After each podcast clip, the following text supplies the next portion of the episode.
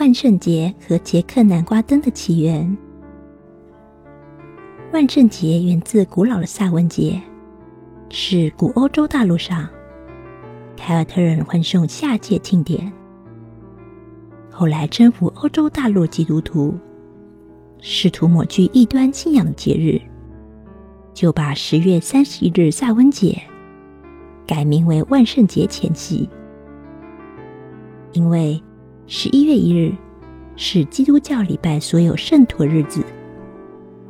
但谁也想不到，这个鬼怪横行的节日在现代实在太受欢迎，许多人干脆直接叫它万圣节，而不叫万圣节前夕。那么，为什么一谈到万圣节，人们就联想到幽灵、女巫和各种妖魔鬼怪？这是因为，按照古老的盖尔历法，10月31日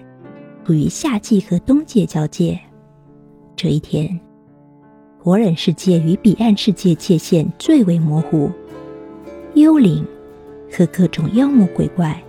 等自由的四处溜达。这天晚上，凯尔特家家户户都会打开一扇门窗，在走道和敞开门窗边点上一根蜡烛，引导从彼岸世界归来或在人世间迷失方向的亲人亡灵进屋与活人团聚。为了避免蜡烛被风熄灭，人们会把蜡烛放进挖空的萝卜里，这些萝卜灯也就是捷克南瓜灯的原型，蕴含着凯尔特人对先人的追思和人鬼同乐精神。11月前夕，德鲁伊祭司点燃篝火，女巫占卜未来，人们围着篝火跳舞，净化身心，然后用木棒从篝火取火，把象征新年的火焰接回家里的炉灶，准备丰盛的除夕夜大餐。全家不分过去或现在的人，